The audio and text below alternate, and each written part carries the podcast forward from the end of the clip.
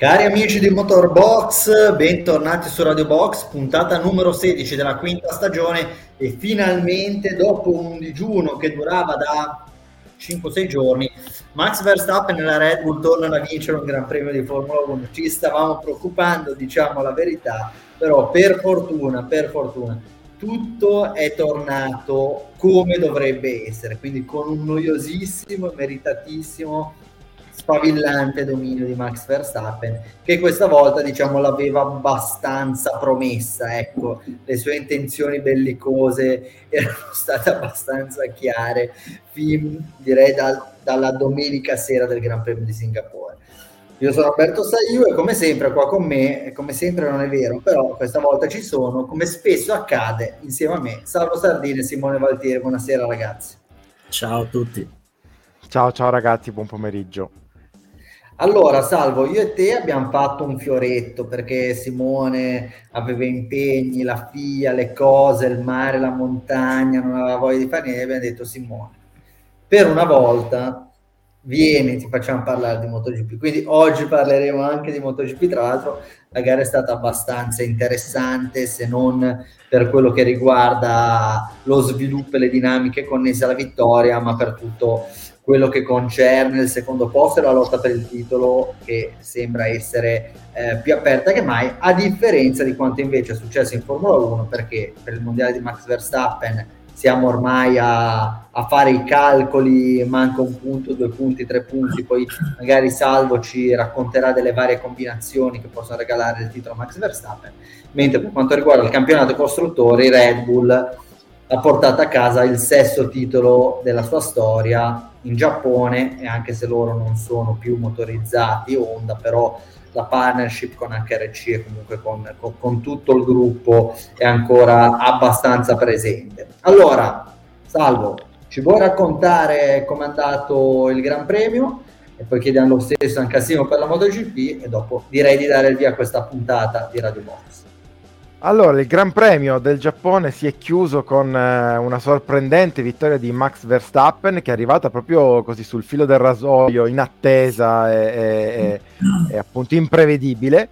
Eh, Verstappen è seguito sul podio da eh, Lando Norris e da Oscar Piastri, quindi McLaren che risponde alla Ferrari che era stata seconda forza in pista nelle ultime due gare, torna diciamo a, a fare il ruolo di anti-Red Bull, anche se poi in realtà eh, l'unica vera anti-Red Bull è Perez. Mentre invece la MotoGP correva in India, ha vinto Marco Bezzecchi, ha dominato, terza vittoria in carriera, tre vittorie identiche, cioè per distacco. Secondo Jorge Martin, che è arrivato al traguardo sfinito, eh, faceva molto caldo in India. Terzo Fabio Quartararo. Bagnaia è cascato, quinta volta quest'anno. Molto bene, quindi con questa analogia tra Bezzecchi e Max Verstappen, o quantomeno il modo in cui conducono e vincono i Gran Premi, direi che possiamo andare via alla puntata numero 16 di Radio Box.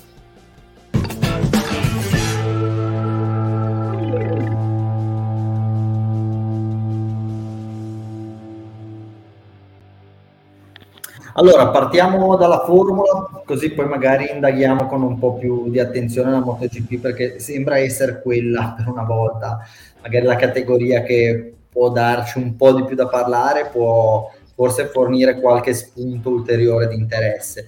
Allora, Salvo, eh, si è tornati eh, fondamentalmente a, al fil rouge di questo mondiale, quindi con una Red Bull devastante con un Verstappen perfetto, l'hai detto tu tra il serio e il faceto, l'unico anti-Red Bull è Sergio Perez che probabilmente ha confezionato la peggior gara eh, della sua stagione combinandone di ogni fin dai primissimi metri, anzi forse fin dalla qualifica in cui ancora una volta non è stato eh, capace di brillare. Facciamo un po' un, un wrap up di, di, di, quello che è stato il weekend eh, di Red Bull, considerando anche che poi sì, era una formalità, però quando vince un titolo eh, la formalità va comunque celebrata. Sì, hai detto bene, era una formalità, nessuno si aspettava che il titolo, nel caso specifico oggi quello costruttori per Red Bull, ma eh, succederà anche eh, fra qualche settimana eh, con quello piloti per Verstappen, fosse eh, in, eh, eh, fosse in dubbio, no? si aspettava semplicemente il momento in cui il titolo sarebbe arrivato, è arrivato eh, oggi, peraltro eh, devo dire che eh, forse è anche un po' una, una, una rarità no? che il titolo costruttori ci sono più punti in palio, arrivi prima di quello piloti, anche l'anno scorso è arrivato prima quello piloti eh, e soltanto dopo quello costruttori, però al netto di questa particolarità di questa stagione che lascia eh, intuire ancora di più quanto la Red Bull abbia dominato, insomma è stato il solito weekend, no? Eh, il solito weekend con un Verstappen eh, dominante sin dalle prime prove libere, lui mi pare che eh, se la fosse un po' legata al dito la debacle di, di Singapore. Tu hai, ho visto che hai pubblicato il meme, quello di, famoso di Michael Jordan della, della serie che mi ricordi come si chiama? The Last Dance. The Last, The Last Dance. Dance e, dice, e, e, l'ho presa sul personale. Chiaramente non c'è la faccia eh, di Michael Jordan, c'è quella di Max Verstappen, ma spiega un po', secondo me, come è andato Quindi il weekend. Un, cla- un classico caso di white face, possiamo dirlo? Eh, sì, ignobile, sì, esatto. esatto ignobile. esatto. Okay. Ehm, però ecco, insomma, Verstappen eh, sin dal giovedì, dalle delle interviste, nelle conferenze stampa, era proprio incarognito. Eh, stava là a dire no, no, non c'entra niente la direttiva. Insomma, vabbè, diciamo che ci ha dato prova che non c'entrava niente la direttiva. Zero, ha fatto proprio il segnale così come fa Simo con la mano.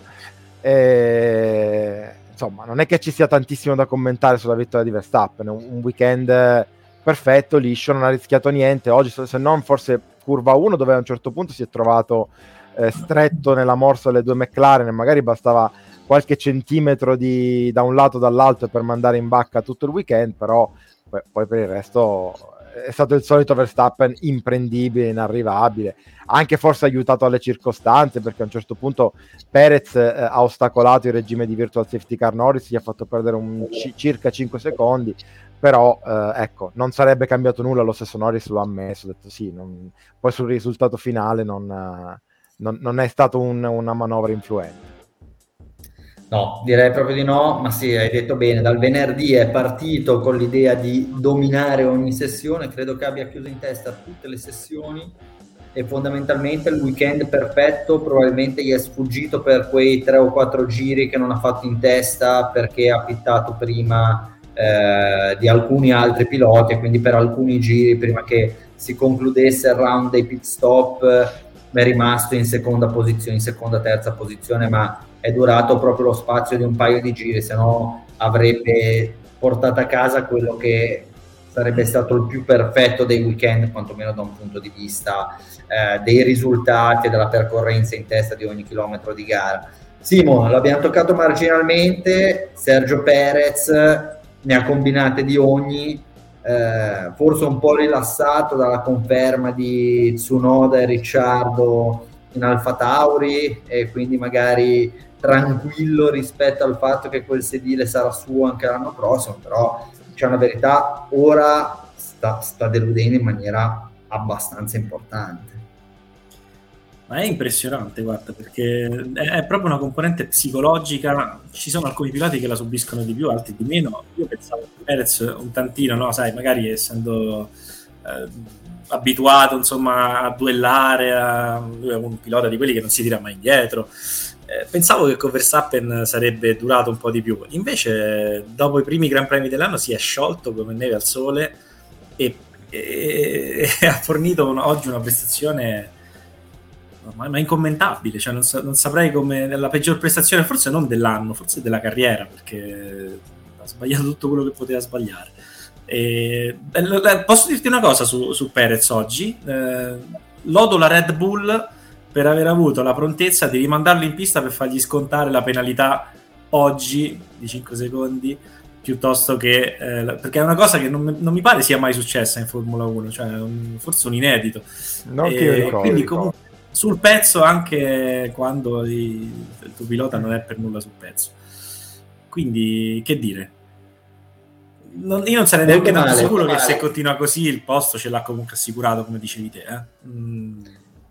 Diciamo, diciamo, che in Red Bull uh, abbiamo capito che se dopo due gare non stai performando, voglio dire, un cambio pilota può essere fatto in qualsiasi momento. Quindi o ti chiami Max Verstappen o non sei tranquillo del posto ma, ma, credo che se si rompesse il vaso con Verstappen, cioè, mh, non sarebbe nemmeno fuori dalla logica che se Verstappen iniziasse a sbagliare tutto, Marco a un certo punto potesse anche, no, non dico subito, ma tra due o tre anni pensare di, di silurare lui. Quindi non sei mai tranquillo, non sei mai sereno.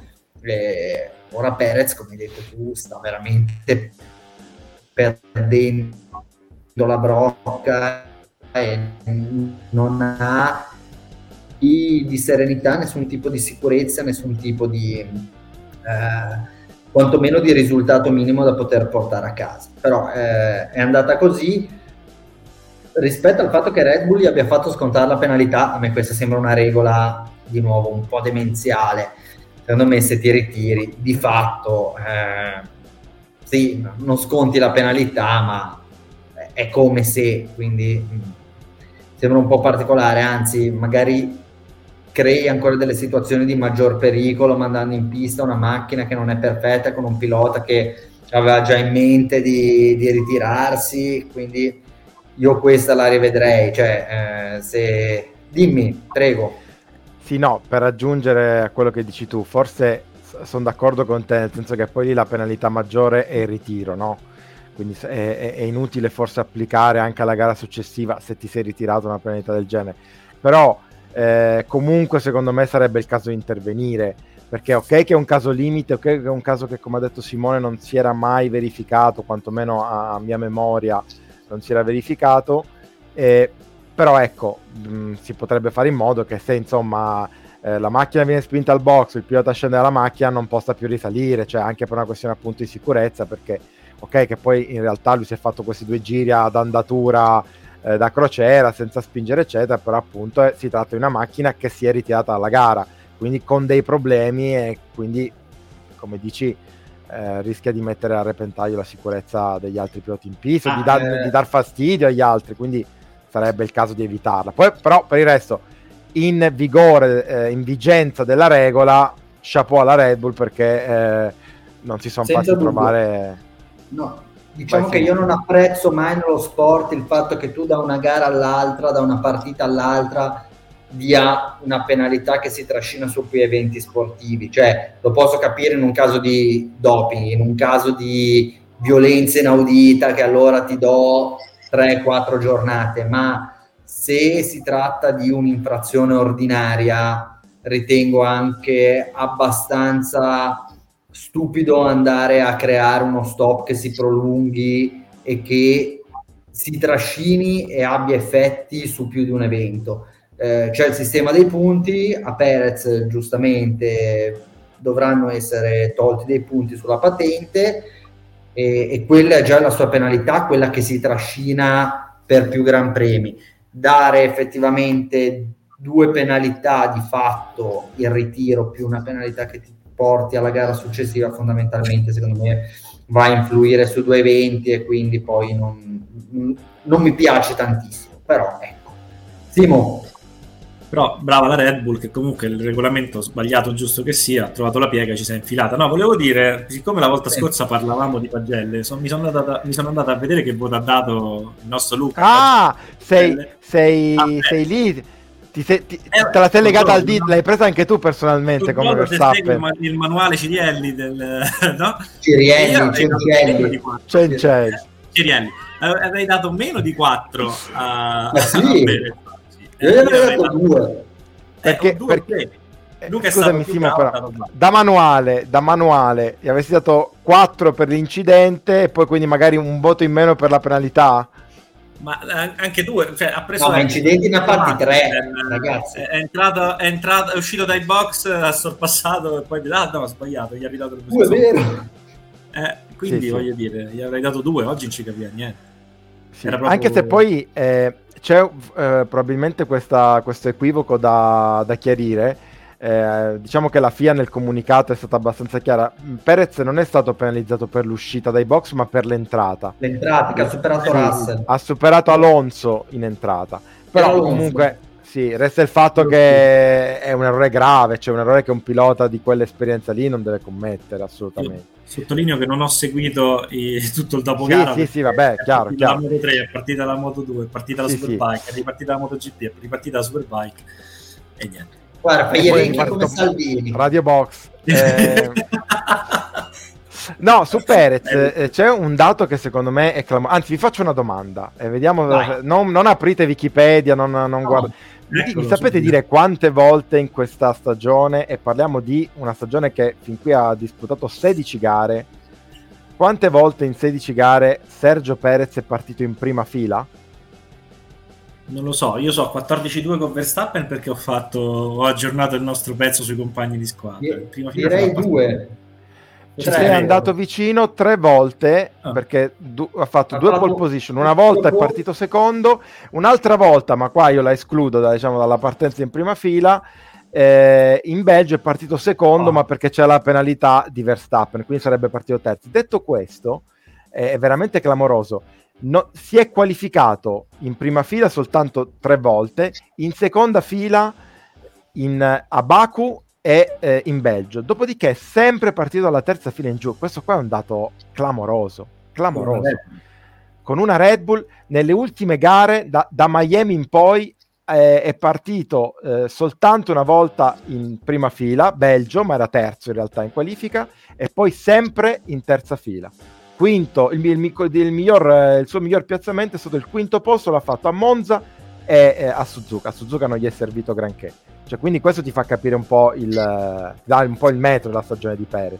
Mi verrebbe da dire che il giro veloce non sia il suo forte, mi verrebbe da dire, però non è solo quello, è proprio una eh, questione. Eh, ragazzi, cioè, qua è, è un'involuzione, eh sì. un'involuzione nel corso della stagione che, che va, va, oltre, secondo me, i picchi raggiunti da Bottas. sì, questo no, no, sì, sì. Cioè, l'andamento è simile, che all'inizio di testa più o meno riesci a esserci, sei un pilota veloce, ma poi appena qualcosa gira storto, boom, molli tutto e, ed è un naufragio. Eh sì, e non può funzionare così. Non può funzionare così. Va bene. Alberto, okay. c'era Marco, una domanda che volevo sentendo... leggere. Aspetta, Marco, se ci stai sentendo, porta Ricciardo. Questa è una, battaglia. Facciamo, fai, fai, una, un, fai de, del lobbismo per, uh, su, su, Marco, bravo. Dai, così eh, almeno vediamo Lawson in, che, che, che, si sta comportando benino, no? Direi, quattro Gran Premi non ha, non ha fatto malaccio. Io, io, da que- io, da questa cosa mi dissocio assolutamente, sì, nel, senso, sì, nel senso che sta facendo bene eh, Lawson, però ecco, eh, rischiamo, l'avevo detto anche la puntata scorsa, di, di poi di fare di, di, dei, dei, campioni eh, piloti no, che sono dei buoni piloti, ma non sono assolutamente piloti assolutamente Red Bull. Sì, però... Eh, però sì, effettivamente, eh, stando così le cose, ci starebbe assolutamente un Ricciardo in, eh, in Red Bull. Detto che Ricciardo l'abbiamo visto mezza volta, sì. perché ha fatto una gara e poi dopo eh, eh. si, è, si, è, fatto male, quindi anche lì... È troppo generoso, io mi avrei preso piastri in pieno, gli avrei sfondato la macchina, eh. però mi salvavo il polso. Comunque, detto questo, c'è la domanda che vi volevo leggere, eh, che, la, che, ci scrive, mh, mm, che ci pone Graziano Dell'Ellis, eh, dice scusate ma mi deprime questo strapotere della Red Bull devono inventarsi assolutamente qualcosa. Io gradirei che facciano delle regole per far sì che Alfa Romeo o Alfa Tauri possa competere. Non temete che questo strapotere possa, eh, della Red Bull possa incidere sugli ascolti della Formula 1? Eh, calo di ascolti pensa, penso sia evidente. Eh, Alberto e poi Simo. Eh, ma da, da, quando seguo la Formula 1 avevamo fatto il calcolo, salvo. Io e te quando tornavamo dall'Austria, sette ore di macchina nella notte di quanti mondiali si fossero decisi nelle ultime due gare, negli ultimi 30 anni e quanti fossero di fatto stati assegnati dopo un dominio. E diciamo che la, la percentuale è sconfortante a favore di quest'ultimo scenario, quindi i domini sono molto più frequenti eh, rispetto a quelli che possono essere i campionati combattuti negli ultimi dieci anni, da, o meglio, da quando si è ritirato Nico Rosberg, l'unico mondiale che è stato deciso all'ultima gara è stato il 2021, probabilmente il mondiale più bello della storia della Formula 1, comunque degli ultimi 30-35 anni. e poi tutti gli altri sono stati domini o di Hamilton o, o ora come negli ultimi due anni di Verstappen che sì, l'anno scorso fino a metà campionato più o meno ha lottato con gli altri, ma è, è chiaro che un, uno sport in cui ci sia la possibilità per più contendenti di lottare per la vittoria è preferibile uno sport dominato. Pur tuttavia io preferisco questo tipo di, di situazione, quindi i più bravi che, che stravincono e dominano piuttosto che vivere in una indigenza di BOP, di situazioni anche regolamentari studiate appositamente per far eh, diciamo competere tutti come succede nel campionato italiano Gran Turismo, nella IndyCar o nel WEC che eh, per carità sono campionati che hanno la, la, loro dignità, la loro ragione d'essere, però non sono la Formula 1, quindi io sono sempre dell'idea che non ci debba essere nessun BOP, è chiaro che il desiderata sarebbe, il desiderata sarebbe quello di avere tanti competitor capaci di lottare per le gare, per la vittoria, però non è un problema di Formula 1, non è un problema di Red Bull, è un problema degli altri che non sono riusciti quest'anno almeno a interpretare il regolamento nella stessa maniera in cui ha fatto Red Bull.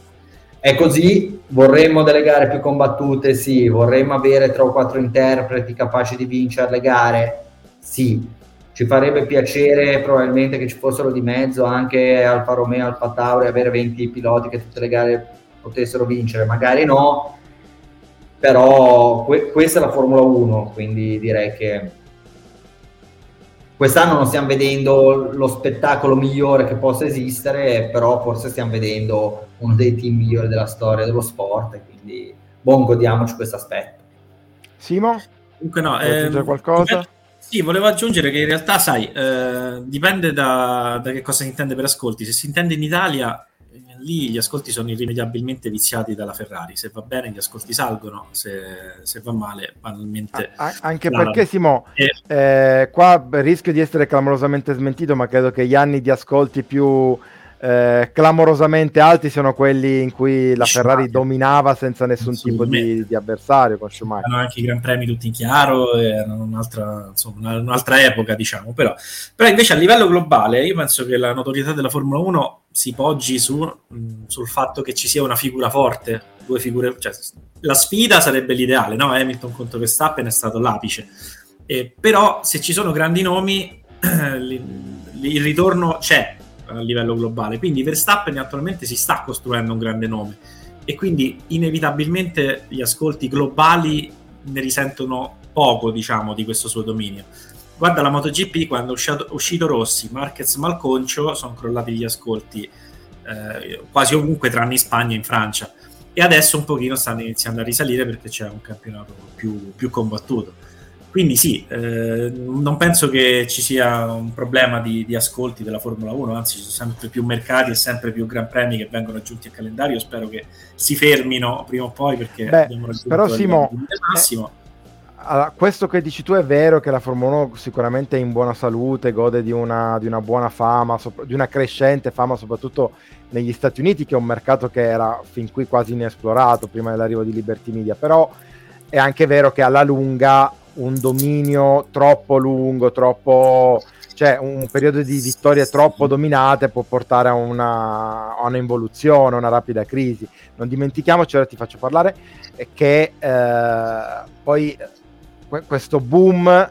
eh, sicuramente dettato da Netflix, da Drive to Survive, eccetera, eccetera, eh, c'è stato proprio nel 2021, cioè l'anno di, in cui poi lo spettacolo è stato super emozionante fino all'ultima curva. Eh, tanta gente, magari non mega appassionata, si è appassionata alla Formula 1. Ecco, eh, il rischio di eh, guardare anni e anni e anni di Verstappen che saluta tutti e mai inquadrato dopo un giro, eh, lo rivediamo 70 giri dopo a, al traguardo, eh, secondo me sicuramente non, alla lunga non può fare del bene alla Formula 1. Alberto. Dipende anche come si sviluppano i domini, perché Federer probabilmente ha contribuito a una grande crescita del tennis, Tiger Woods che ha vinto tantissimo ha contribuito a una crescita del golf, anche per altri motivi chiaramente nel suo caso, Valentino Rossi che per anni ha stradominato, ha contribuito a far conoscere la MotoGP e probabilmente proprio gli anni di Valentino sono stati gli anni in cui la MotoGP diciamo, ha avuto il suo primo scatto da campionato, non, non voglio dire paradilettantistico perché non erano assolutamente dei dilettanti, ma diciamo quasi dilettantistico da un punto di vista di confezionamento del prodotto a un qualcosa di più strutturato. Quindi eh, i domini possono anche servire perché tu vendi un personaggio, perché tu vendi, però è chiaro che Valentino vinceva anche in una maniera particolare, magari giocando con gli avversari, superandoli nelle fasi finali. Eh, Federer vinceva comunque costruendo la vittoria in maniera diversa rispetto a quanto non faccia uno su una Formula 1. È evidente che farebbe bene se ci fosse un'alternativa a Verstappen. Poi magari che continuasse a vincere Verstappen, non è il punto di chi vince, ma dare la possibilità anche a Verstappen di vincere con un po' più di, eh, di challenge da parte degli altri. Però abbiamo visto che le cose in Formula 1 cambiano e cambiano molto più velocemente di quanto uno si aspetti. Quando sei dentro eh, ti sembra una, una roba infinita, eh, che, che sia impossibile uscire dal dominio di Verstappen, poi veramente possono girare due viti nel verso giusto, nel verso sbagliato per qualcuno e magari ti trovi a parlare di, di, di una situazione totalmente diversa. Se a diciamo fine 2021 ci avessero detto guardate per i prossimi due anni Hamilton non vince più un gran premio, fa una pole position mal contata, la Mercedes vince una gara con George Russell, punto e stop, avremmo detto dai ragazzi non scherzate. E succede, quindi Vedremo, vedremo. No, tra, tra l'altro, eh, brevemente, se poi ci pensiamo, eh, il dominio della Mercedes lungo otto anni si è interrotto in un, forse nel momento in cui meno in assoluto nella storia della Formula 1 si poteva cambiare le macchine, perché il 2021, se vi ricordate, c'era proprio quel con, una sorta di congelamento sulle macchine, non si poteva intervenire, nonostante questo la Red Bull è riuscita eh, a, a, mettere in, in, in, crisi il dominio Mercedes proprio in un, momento in cui sembrava che il 2021 sarebbe stato diciamo un altro, l'ennesimo anno di dominio, di dominio Mercedes. Quindi, come hai detto tu, basta eh, trovare quel quid che chiaramente è, difficilissimo da trovare, però se ci riesci poi rimetti tutto in discussione in Formula 1 ma tra l'altro mi pare ne avevamo parlato qualche puntata fa, eh, del fatto che in realtà è più un regolamento stabile che ti crea la competizione tra, insomma, c'è questa smania di cambiare sempre il regolamento, di introdurre ogni tot anni nuove direttive. Ogni volta che, che introduci un, uno stravolgimento regolamentare, inevitabilmente ripartono tutti da zero, ma c'è sempre quello che la fa meglio di tutti e si, contiene, si mantiene quel vantaggio per anni, neanche per, per mesi. E invece nei campionati dove c'è un regolamento stabile eh, c'è più competitività, è sempre stato così. La Red Bull ha acchiappato la Mercedes alla fine di un ciclo regolamentare. Probabilmente il 2022 sarebbe stato molto più bello con le regole del 2021. Eh, eh sì. Eh, vi leggo e poi andiamo avanti, ma questa qua in realtà è una domanda che ci permette di andare avanti, quindi tutto sommato ci torna anche utile. Giancarlo Cardone eh, che ci chiede eh, se la direttiva tecnica eh, a Suzuka eh, può avere cambiato qualcosa. Cioè c'era un... Allora, eh, sì, è chiaro che eh, era il grosso tema del, del, del weekend, no? La direttiva tecnica effettivamente ha danneggiato la Red Bull, la risposta, come ha detto Verstappen, è zero. Però ha cambiato qualcosa magari nei rapporti tra Ferrari, Mercedes, McLaren. Effettivamente la Mercedes è sembrata zero. Anc- zero. Io ho visto anche sulla Mercedes? Sì. Sì, sì, secondo me a fare la differenza sono semplicemente le piste, nel senso che to- to- anche la pista la volta scorsa eh, a Singapore, la Mercedes nel finale, se non fosse stata, insomma, se non avessero commesso degli errori, Russell soprattutto, avrebbe fatto quello che fa da inizio anno, è più performante nella seconda parte della gara e avrebbe ripreso probabilmente Sainz. Eh, Hamilton, parlo di Hamilton perché Russell si è andato a spatasciare contro il muro. Eh, secondo me, io i valori non ho notato proprio un cambiamento di 4, sì, cioè, se si spatasci 4 è la regola. Eh, quindi non, non, ho notato nessun tipo proprio di, di, cambiamento. Forse se c'è stato un vantaggio o uno svantaggio avrà influito per uno o due decimi, ma una cosa non proprio percettibile. Ecco. Parere mio, poi. Sì, Verstappen dice 0, magari avrebbero potuto vincere con 35 secondi anziché con miseri 19 secondi. No, è, è troppo presto da dire e rispetto alle, alle forze in campo, diciamo, delle squadre di seconda fascia, quindi eh, a questo punto mi limiterei a dire Mercedes, Ferrari McLaren perché Aston Martin ormai è relegata a una fascia sotto con, con Alpine probabilmente, però la differenza le fanno le piste, vogliamo, cioè questo... Le piste e l'evoluzione del, del, del cioè, Ferrari ha raggiunto e superato Aston Martin eh, come anche ha fatto certo. McLaren, scusa se ti interrompo.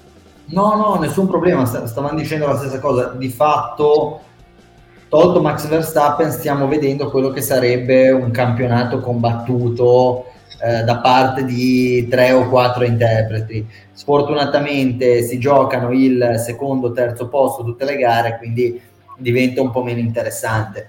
Però cambia di gara in gara, eh, chiaramente la direttiva può aver influito, ma sono team super competenti, quindi queste cose le riescono ad ammortizzare in maniera abbastanza, abbastanza indolore, l'abbiamo visto anche l'anno scorso, quindi sono d'accordo, secondo me è una questione di piste.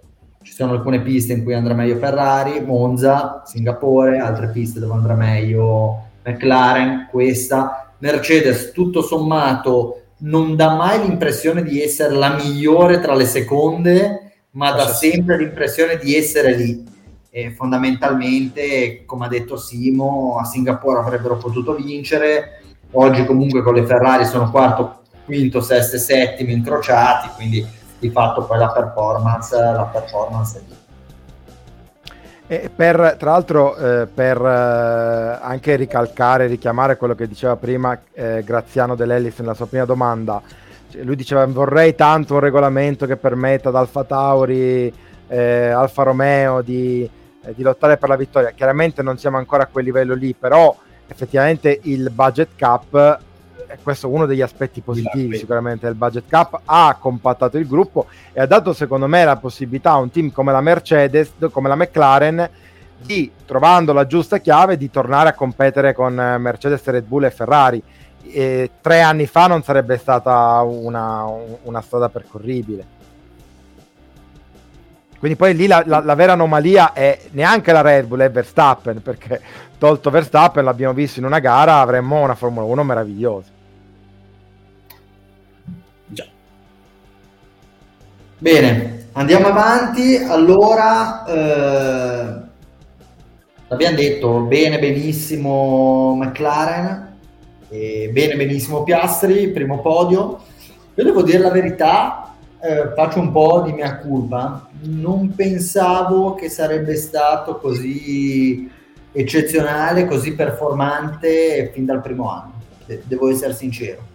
Pensavo avrebbe fatto più difficoltà, specialmente nei confronti di Norris, che dopo Verstappen reputo essere uno di quelli che sta ora in quella seconda fascia, quelle Leclerc Russell eccetera, eccetera. E devo dire quest'anno mi ha convinto più di Leclerc e Russell, se devo essere sincero. E quindi pensavo avrebbe avuto molta più difficoltà, invece è lì, qualche volta gli finisce anche davanti, finalmente si porta a casa un meritatissimo podio e un rinnovo contrattuale, quindi super piastri, vista anche la sua età, è uno che potrà fare molto molto molto bene.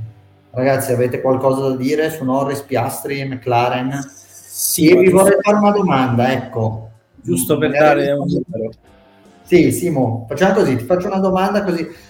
Questo è, è, il massimo che possono raggiungere secondo te lì c'è del potenziale per fare, oddio, l'ultimo gradino? Gliene mancano magari ancora un paio, però eh, dopo che fai, non so quanti secondi posti abbia fatto quest'anno Norris, 3 o 4 direi almeno, eh, il prossimo step è vincere dei gran premi e, e, lo step successivo è avere un minimo di consistenza nel corso del campionato per provare a vincere il titolo. Allora, posto che quest'anno per vincere dei gran premi devi chiedere il permesso a Verstappen, nel senso che se non succede qualcosa a Verstappen i gran premi non li vinci con qualsiasi macchina, il prossimo passo deve essere inevitabilmente quello, magari non per questa stagione ma per la prossima.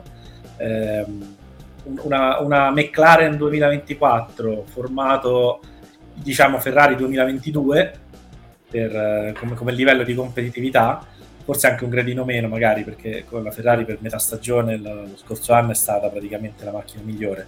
Io direi un, un pochino meno, ecco, però me l'aspetto, mi aspetto che prosegua questa crescita, non che si areni, mentre invece dall'Aston Martin ad esempio mi aspettavo che a un certo punto, ma non perché io sia un veggente, ma perché in passato già Force India e poi Aston Martin eh, partivano magari molto bene e calavano, non avevano le risorse magari per sviluppare al meglio, le risorse non solo economiche ma anche eh, umane per sviluppare al meglio la macchina nel corso della stagione.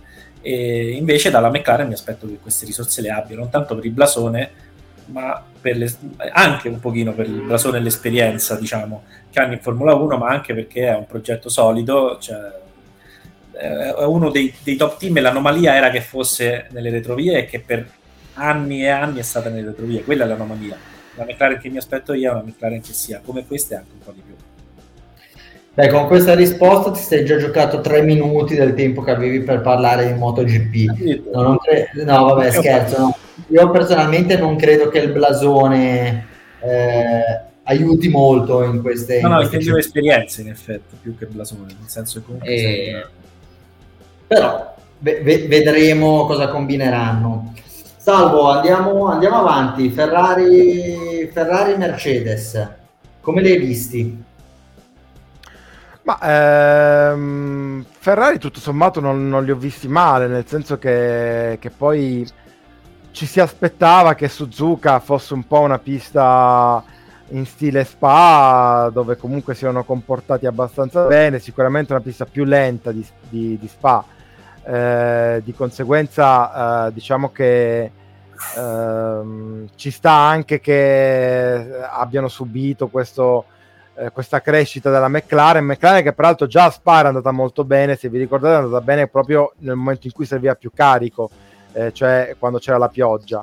Eh, poi loro erano naufragati anche a causa di un, di un assetto totalmente sbagliato eh, in, in, termini proprio di carico aerodinamico a Spa. Qua l'hanno eh, diciamo, hanno eh, capitalizzato quel carico riuscendo a fare una, un'ottima gara non soltanto sul passo ma anche sulla, eh, sulla, mm, sulla gestione della gomma. Poi alla fine eh, Norris eh, e Piastri ne avevano molto di più di Leclerc.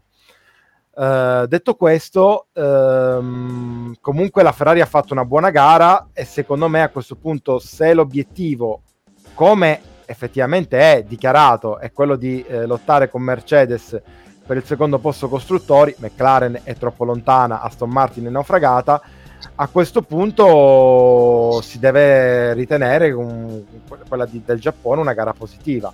Hanno guadagnato 4 punti, forse potevano guadagnare qualcosina in più, perché non sono totalmente convinto della bontà della strategia di Sainz, che era davanti ad Hamilton e alla fine gli è arrivato dietro. Ehm, però ecco 20 punti in qua- cioè se prima di, del, di, Singapore avevano 50 punti di ritardo adesso eh, ne hanno 20 e quindi sono eh, nella traiettoria ideale per, per, tentare questo sorpasso entro fine dell'anno. Anche perché e qua eh, diciamo eh, secondo me c'è qualcosa da dire la, me- la Mercedes non sta andando benissimo sia come strategie, sia come prestazione, cioè li vedo un po' involuti. Se qualche gara fa avrei detto ah, attenzione perché la, Merc- la Mercedes è la favorita per il secondo posto in classifica costruttori, adesso mi, sembra, eh, mi sembrano in una fase calante, importante, anche proprio dal, dal punto di vista delle, della, della, bontà delle scelte che prendono al muretto, perché le strategie delle ultime gare, insomma, non è che mi siano sembrate inattaccabili.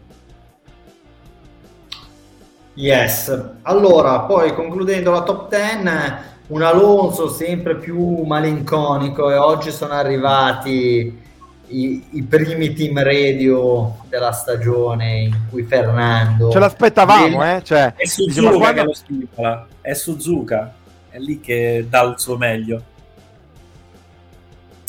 No, e... niente, volevo ricordare che c'è stato Però, un team radio diciamo, molto ricorda un po' chiaramente in, modo differente la parabola della Ferrari dell'anno scorso, una macchina che è nata bene, eh, però che nel corso del campionato non si sviluppa così come avrebbe dovuto. Poi lui è sempre eccezionale, quindi il miglior risultato che può fare è, in questo caso probabilmente sarebbe stato nono, che arriva ottavo e porta a casa altri quattro punti, però diciamo che la loro posizione in classifica la loro posizione in classifica è, verrà banalmente decisa da quanti punti riusciranno a fare gli altri perché loro sono eh, assolutamente condannati a scendere e fondamentalmente a lottare per la bassa zona punti. Eh, invece Salvo, cosa è successo tra Esteban Ocon e Pierre Gasly alla fine della gara? Perché c'è stato quel cambio di posizione all'ultimo momento?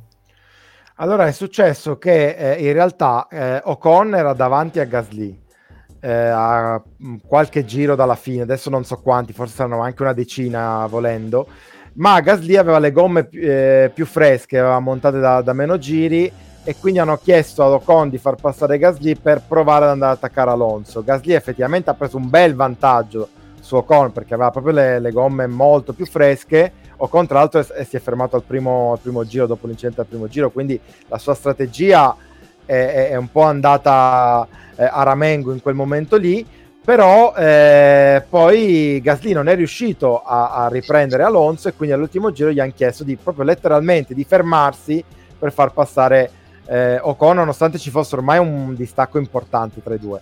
Eh, Gasly non l'ha presa benissimo ha detto eh ma cosa ma non, non ma, ma non diciamo stupidaggini, ma questo è uno scherzo.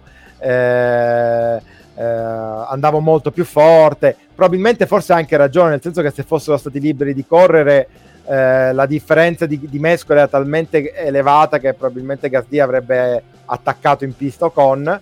Però così è stata la decisione del, del team. Peraltro in ballo c'è un punto, eh, quindi non è che si fosse, stessero giocando chissà che cosa eh, però forse anche per tenere buoni due piloti, per mantenere un rapporto di collaborazione proficuo, hanno deciso di, di richiamare Gasly all'ordine.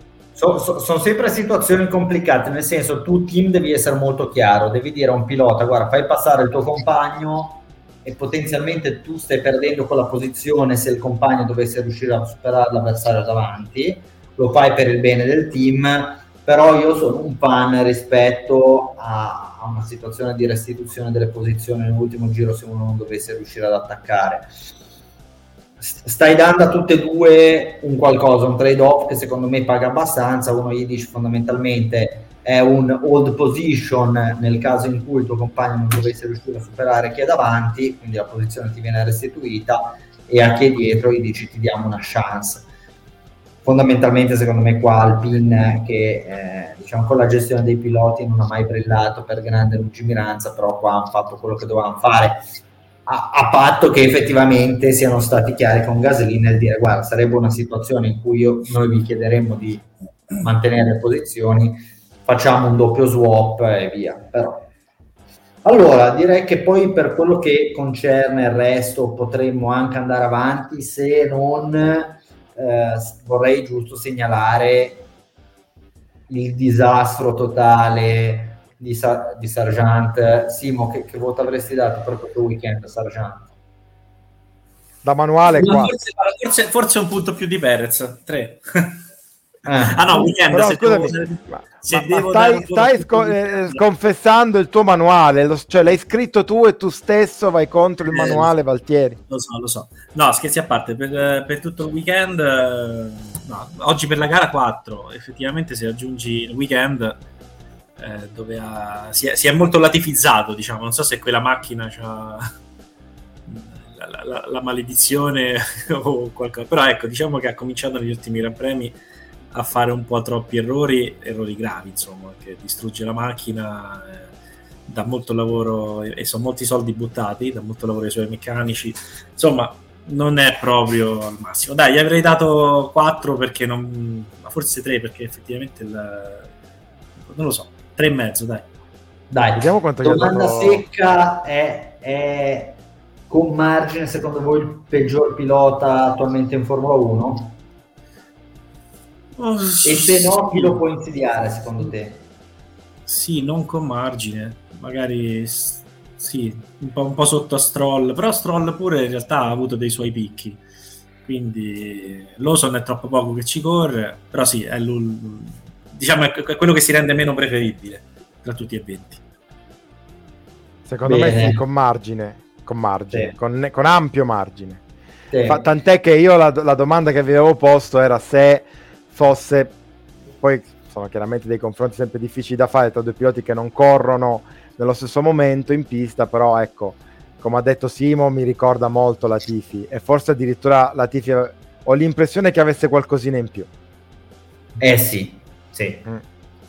Cioè qua un pilota americano comunque voglio dire, perché la Formula 1 senza un pilota americano lo potevamo scegliere meglio.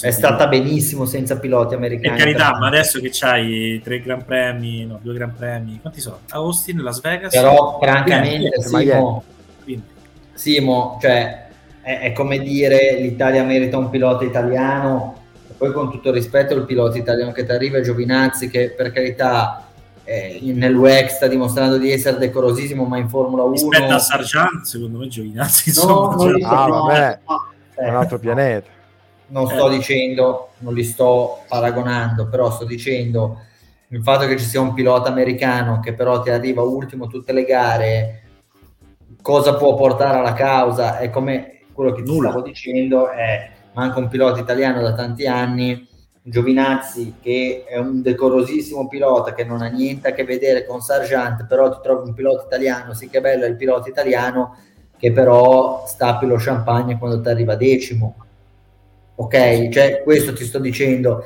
alla fine non hai una figura capace di competere per le vittorie, per i podi, per nulla che sia rilevante, quindi secondo me avere un americano per avercelo in quella posizione lì porta anche poco appeal, se non addirittura disaffezione nei confronti del pubblico americano. Questo era il ragionamento che stavo, che stavo facendo io ci teneva a sottolineare che non l'ho scelto io per la Williams. Eh? No, no, non però posso, posso dire che secondo me la, cioè, la Tifi mi ha dato delle vibes migliori rispetto a, a Sargent. ci ha fatto vivere una fine di un mondiale clamoroso, ha scritto la sua storia. È un po' come Bernoldi, quei piloti che scrivono il loro nome nella storia della Formula 1 per episodi no, legati a... Ve lo ricordate Bernoldi che tenne dietro la McLaren di Coulthard per tipo 25 giri a Monaco. Bellissimo. Vabbè. Bellissimo. Con ok, allora, Simo.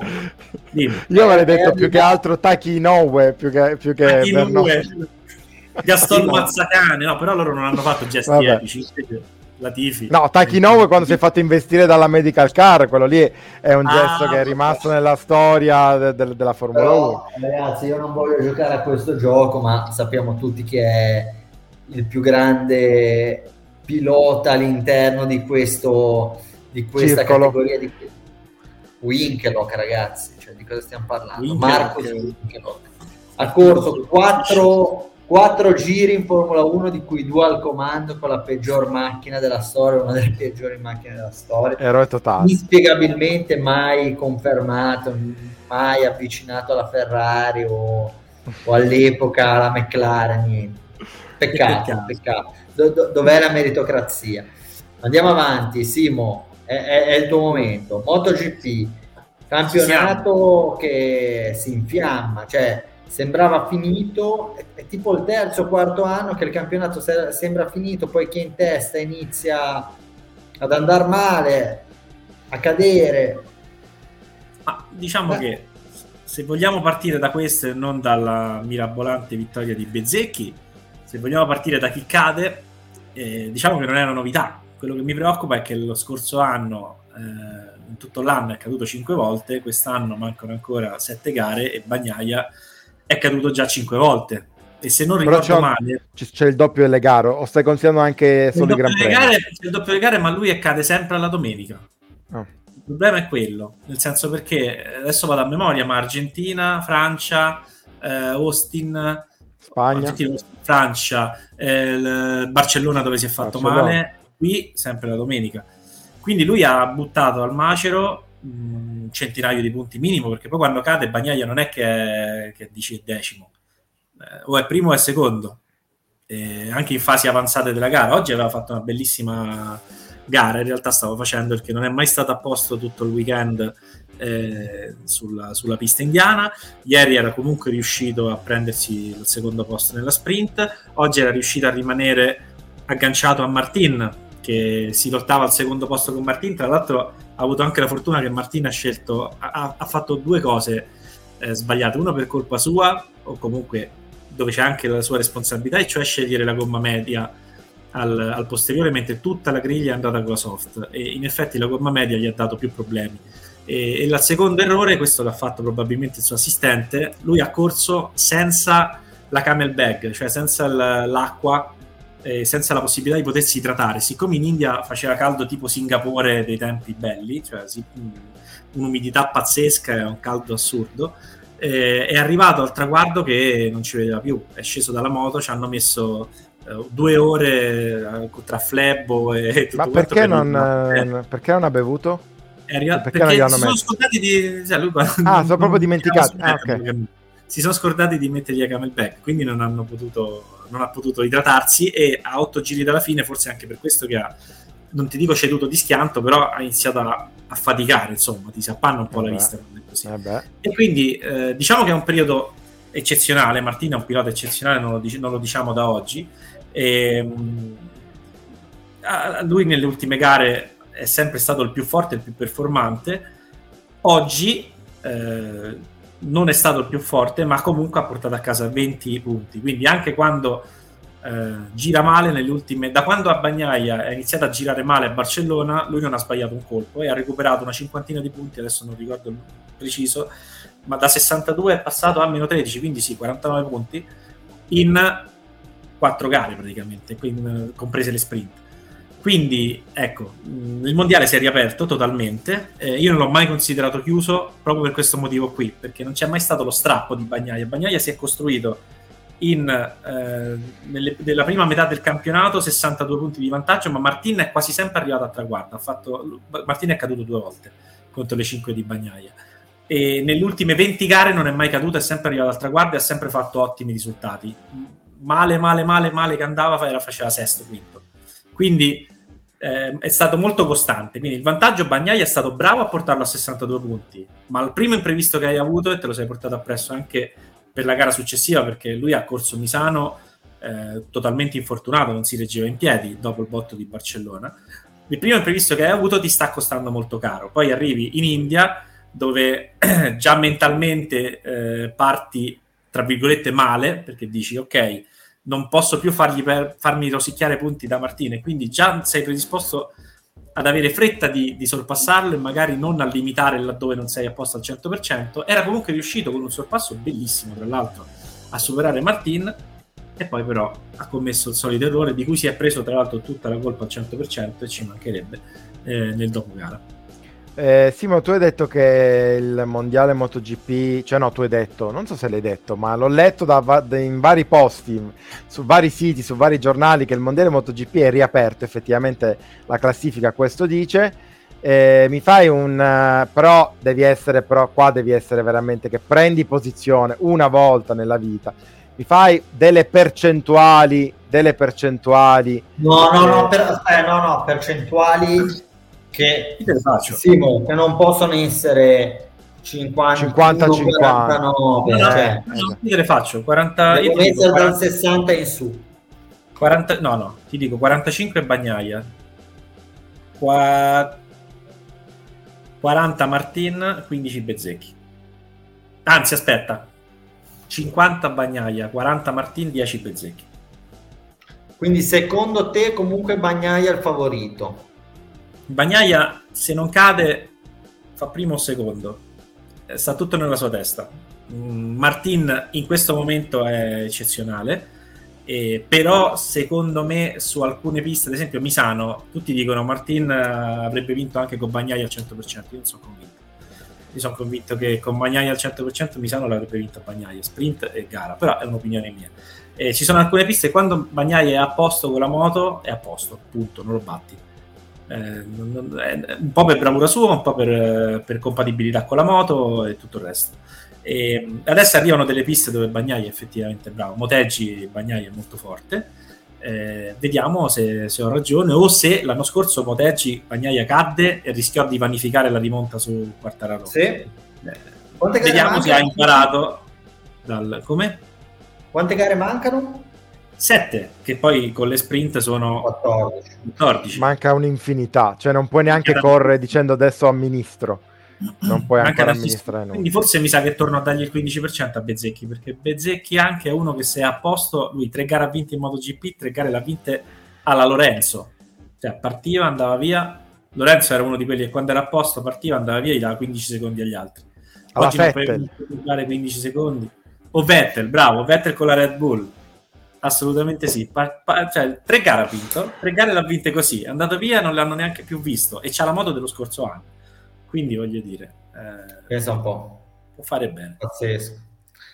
Va bene, allora ragazzi, io direi che abbiamo. Se dobbiamo parlare di MotoGP, fammi citare anche chi è arrivato terzo. Fabio Quartararo è arrivato terzo con una Yamaha e nel finale ha quasi rischiato di superare Martin che ha commesso un piccolo svarione, c'è stato un bellissimo duello, ma è comunque arrivato terzo. Quarta Raro, com- così come Marquez, non è che sono diventati dei brocchi. Se Marquez veramente il prossimo anno dovesse andare in Ducati, se mi chiedi chi è il pronostico all'inizio dell'anno, chi lo vince il mondiale, ti dico Marquez, nonostante c'era la Ducati dell'anno prima. Anzi, forse sarà anche un vantaggio perché prenderà una moto già rodata, mentre invece quelli del, del, team ufficiale avranno una moto, dei team ufficiali perché sono quattro. ma, tu, ma tu credi veramente, la credi possibile questa cosa? Perché io sinceramente allora, ho letto delle dichiarazioni di, di Marquez che mh, mm, mm, poi diciamo il succo dell'articolo di chi lo scriveva non era su Motorbox, quindi non era tuo, era ah queste qua sono le prime avvisaglie, eh, se, sembra confermare l'addio, in realtà leggevo le sue parole e dicevo ma per me questo qua, eh, queste sono le parole di uno che non dice ok rinnovo, ma che sta, sta, per rinnovare con Honda. Io ho avuto quell'impressione, ma lo dico da, da ignorante, non so bene come sono i, i, movimenti di mercato. Devo dire che mi sembra però eh, curioso che uno come Marquez lasci una casa ufficiale con cui ha vinto tutto quello che c'è da vincere e se ne vada con un team satellite del team satellite della, del team satellite della Ducati che avrà poi la, mo- la moto dell'anno prima. Cioè, mi sembra una, una roba da fantascienza. È la moto che guida quest'anno Bagnaia, che non è male. Però, per al carità. questo, al di là di questo, del vero ci deve essere per forza, nel senso che lo stanno ribadendo con talmente tanta fermezza da tutte le parti, anche quando sono andato a Misano e ho avuto occasione di eh, guardare più delle semplici interviste televisive, ma di cogliere magari anche un po' di linguaggio del corpo, non so, sensazioni, quello che ti, che ti dà, no? Quando stai muoverti nel torbido come solo tu sai fare. Esatto, bravissimo. La sensazione è che comunque qualcosa ci sia, però a me Marquez se posso dire, mi ricorda tanto un Alonso come personaggio, nel senso è uno che eh, sa bene il fatto suo anche a livello mediatico, no? E sa bene come eh, incanalare, diciamo, i discorsi e tutto quanto. Io ci ho sempre avuto il retropensiero che Marquez rin- rinnovi e possa rinnovare con la Honda lo dicono con talmente tanta su, su, Sky, che è comunque la rete italiana che trasmette il moto mondiale, lo dicono con talmente tanta sicurezza che comunque l'affare è quasi ma, fatto. Ma dicono con sicurezza che, che, quasi, che, è fatta? Che quasi che Marquez sicuramente ha deciso di andare, loro dicono, no? Ah, okay. eh, però dipende se Honda lo lascia andare. Questo è il, ah, potrebbero trattenerlo di forza. di forza no, però potrebbero in qualche modo far valere il contratto e prospettargli altre cose per il futuro, magari un'uscita a fine 2024, così. Però al di là di questo, l'unica cosa, l'ultima cosa che volevo dire prima, se non muoio prima, un attimo solo. ok. Vedi, ti prendi Anzi, il braccio, tutta la, ma- la, mano, il braccio, mezza parte del corpo, poi tossi. Ma è ormai è diventata casa tua questa trasmissione ma qua. Scusa, non ce l'hai il, il, il, pulsante quello muto, microfono. Ce l'ho, ma era troppo. Ne avevo troppo qui, guarda. E, ehm, comunque, al di là di questo, sentendo sempre la stessa tiritera, ti, ti, ti, ti convinci che sia vera. Tiritera, ti convinci che sia vera. Oggi finalmente ho sentito una voce fuori dal coro nella trasmissione post, post gara, quella di Livio Suppo, che era l'ex uh, manager della Honda no? nei primi anni di Marquez in Honda, e lui ha detto: Secondo me Marquez rinnova con Honda. E quindi per la prima volta non mi sono sentito scemo rispetto alle ultime due settimane di voci che danno Marquez in Grisini. Poi magari andrà in Grisini col fratello, faranno il team col fratello, l'anno dopo si compra il team, faranno tutte queste cose qui che dicono e, e magari vincerà il mondiale. Però io ancora il retropensiero che mi sembra molto strana come operazione, non, non me lo toglie nessuno. Ecco. Tendo a concordare con te, cioè mi sembrerebbe proprio un downgrade incredibile, cioè come pensare che Hamilton vada a correre, non lo so, per, per l'Alpine. Per l'Alfa no, Tauri, ecco. Per l'Alfa Tauri, esatto. Tra l'altro per la, la, casa, la, la squadra B della esatto, eh, esatto. Se nel corso dell'anno poi magari c'è una battaglia con Bagnaia, quello c'ha la moto vecchia, gli aggiornamenti non glieli danno e gli danno soltanto a Bagnaia. Che, che situazione crei? Per esempio, immagino, no? Eh, anche perché Marquez puoi andare... In, cioè, io, ecco, l'avrei visto molto più, più che possibile, molto più intelligente un passaggio al team Pramac, che è comunque un team indipendente ma che ha le, il trattamento da ufficiale da Ducati, no? E, mh, l'ho chiesto anche a Guido Meda come vedeva una cosa di questo tipo, un passaggio di questo tipo. Ha detto no, non, non se ne è mai parlato, non, non interessa al team Pramac prendere una figura come Marquez però eh, quello avrebbe avuto senso. Martini infatti sta lottando per armi pari ma, con Bagnai. Ma poi scusami un'altra cosa, cioè, è anche uno che va pagato Marquez, eh? oppure lui è, va a correre gratis? Eh... Io penso che ecco, anche questa è, un altro, è, un'altra cosa, nel senso o si porta lui gli sponsor, cambia proprio la denominazione del team Gresini, che ne so, Gresini Repsol, Marquez. Stupidate, ah. Gresini Marquez, no, ma più che altro sei un suo sponsor, Red Bull Gresini non so sponsor personale, però ecco, la vedo un'operazione talmente strana per guidare una moto dell'anno prima, ovvio che sarebbe una situazione di un solo anno, per un solo anno. Eh, in Pramac eh, magari sarebbe potuto stare due anni, ma non, gliel'avrebbe, cioè, non avrebbe accettato lui perché poi Marquez l'idea, il massimo sarebbe andare in KTM dove lo sponsor è veramente Red Bull. Solo che la KTM ha solo quattro moto ha cinque piloti già, già, firmati per il prossimo anno, quindi uno, dei, uno di, tra probabilmente Augusto Però Simo, posso, far, posso, farti un appunto.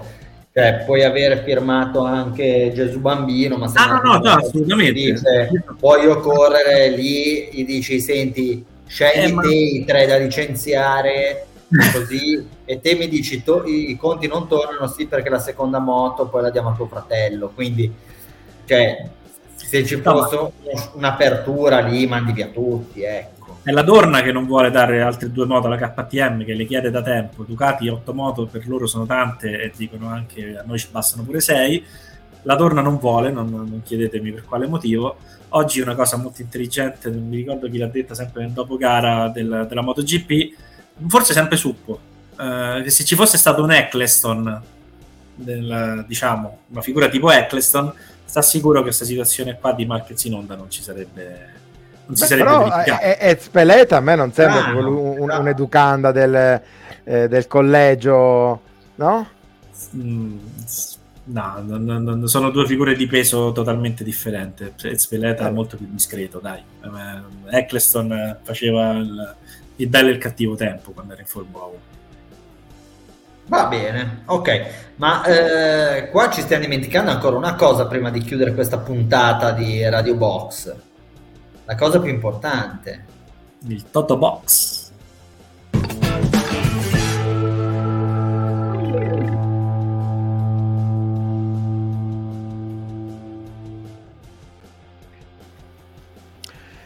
C'è da dire che la situazione rimane sempre abbastanza equilibrata eh, sebbene inizia a esserci una, una, battaglia interessante, c'è un po' un eh, al, al, vertice più che nelle retrovie, cioè c'è un po' un manacorda Norris che sembra mettere in, poter mettere in discussione, chissà, forse un giorno la leadership eh, di Verstappen Saiu.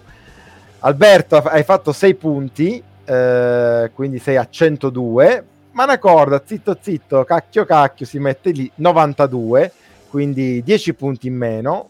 Cosa ha preso? Ha preso Verstappen la vittoria e Norris al secondo posto. Ha preso primo e secondo. Eh, io e Simo invece abbiamo preso soltanto Verstappen, per cui 5 punti a testa. Simo rimane a meno 9 dalla possibilità di non essere infamato a fine anno. Quindi è ancora tutta aperta e vedremo insomma come ottimista. Eh? Che gap ho su Simone? No, direi che tu sei abbastanza al sicuro perché sei a più 22. Ehm... È tanto. Beh, eh, dovrei beccare tre volte, eh, anche perché 7, 14, 21 al massimo recupero su di voi. Eh. Non è che ne recupero di più se becco tre volte il podio preciso, visto che ci marchiamo talmente tanto che primo e secondo saranno quasi sempre uguali da qui poi. Quindi vediamo un po'. Bisogna ripensare. Sì, io te la, te, te la, dichiaro qua, te la dichiaro no. in diretta davanti al mondo intero. Io adesso inizierò Aspetta a fare il Rosberg. Dichiari... Ah, beh, ok. Ah, pensavo che stavi Inizi... dichiarando una vendetta. No, no, inizierò a fare il Rosberg del, del 2016, delle ultime gare. Corro per il secondo posto, non mi interessa più nulla so che posso marcarti e ti marcherò stretto. È pericoloso, eh, perché la volta che mi va bene te ne piglio sette insieme. La volta che va male a me me ne prendi sette te e è finita. Esatto. Eh, sì. Vedremo, vedremo. Va bene. Tanto non dobbiamo farlo adesso il pronostico, cioè per due settimane. No, no. Prossima settimana ancora MotoGP e Superbike insieme. Ringrazio ufficialmente la Dorna per aver fatto questi calendari con una parte del corpo che di solito si usa per fare altre cose. No, scherzo, però nel senso, nella parte finale, tre sovrapposizioni su tre weekend, direi anche basta. Però dovresti e... essere contento del calendario del 2024 dove hanno annunciato ben 22 gare più 22 sprint, quindi tutto sommato l'anno prossimo è anche meglio. Felicissimo. Vabbè. E Potremmo assistere, ragazzi, tra un paio di settimane, quindi comunque prima rispetto alla nostra prossima puntata, a quella che potrebbe essere forse l'assegnazione più triste di un titolo mondiale della storia della Formula 1.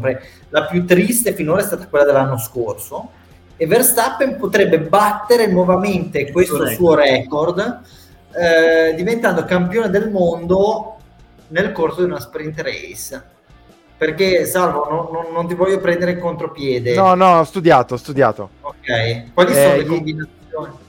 Gli, bastano tre punti quindi se dovesse arrivare sesto che insomma mi pare di poter dire è un risultato alla portatissima della Red Bull di quest'anno sesto nella sprint non nel Gran Premio perché nel Gran Premio col sesto posto ti porti a casa otto punti se non sbaglio.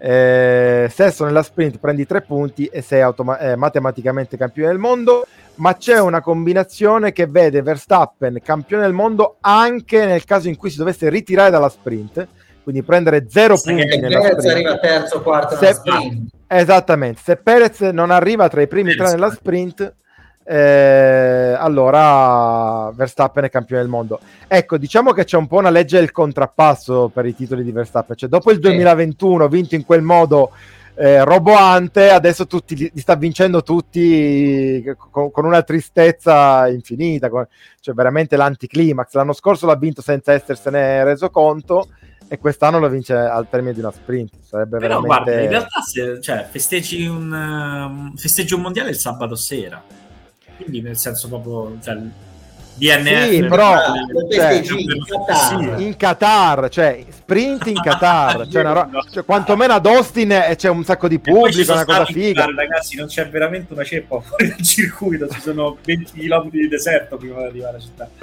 Quindi in effetti... Eh. Eh, ma secondo me no, non dovrebbe correre, posso dirlo? si rifiuta. vince lo stesso, cioè che fanno? Glielo danno a casa. No, ma il problema no. è che lo vincerebbe lo stesso perché Perez probabilmente farebbe esatto. ottavo nella sprint, quindi lo vincerebbe. Però eh. almeno lo vince a casa, Monte Carlo. E... Oddio, può essere pure che senza Verstappen in pista la Red Bull proprio si concentra e magari gliela può fare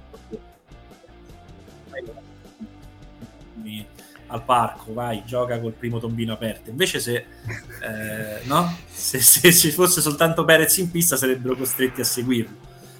Non lo so, no, oh, stiamo scherzando ovviamente. Va Ragazzi, bene. oggi non c'era nulla di cui parlare, abbiamo parlato per 69 minuti, quasi 70, eh, quindi molto molto molto male, cattivi noi. Ci salutiamo, ci vediamo tra due weekend, corretto? Dopo il Gran Premio del Qatar con un nuovo, no, sempre lo stesso, campione del mondo. Ciao. Ciao ciao. Ciao.